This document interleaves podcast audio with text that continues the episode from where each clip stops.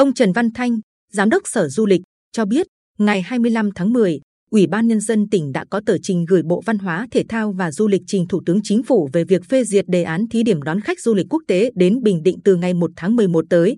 Theo đề án, địa bàn triển khai thí điểm đón khách du lịch quốc tế đến Bình Định tại bán đảo Phương Mai, gồm các xã Nhơn Hải, Nhơn Hội, Nhơn Lý, thành phố Quy Nhơn, xã đảo Nhơn Châu, thành phố Quy Nhơn và thị trấn Cát Tiến, huyện Phú Cát. Ngoài ra, khách du lịch quốc tế có thể tham quan trung tâm thành phố Quy Nhơn bằng phương tiện xe du lịch theo hình thức City Tour theo chương trình được phê duyệt. Các cơ sở lưu trú tại địa bàn triển khai thí điểm đề án nói trên và các doanh nghiệp kinh doanh dịch vụ lữ hành quốc tế có đủ điều kiện theo quy định được tham gia thí điểm đón khách quốc tế theo đề án. Ông Thanh thông tin, cùng với việc trình đề án thí điểm đón khách quốc tế đến Bình Định từ ngày 1 tháng 11, Bình Định cũng bắt đầu đón khách du lịch nội tỉnh từ thành phố Hồ Chí Minh theo chương trình liên kết phát triển du lịch trong điều kiện thích ứng an toàn với dịch Covid-19. Ngành du lịch tỉnh cũng đang liên hệ với ngành du lịch thành phố Hà Nội để triển khai chương trình liên kết đưa du khách Hà Nội đến Bình Định trong thời gian tới.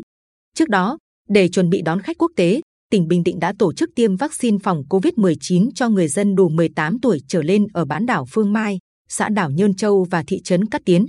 Theo kế hoạch tiêm chủng, đến ngày 31 tháng 10, người dân từ 18 tuổi trở lên ở các địa phương này sẽ được tiêm đủ hai mũi vaccine.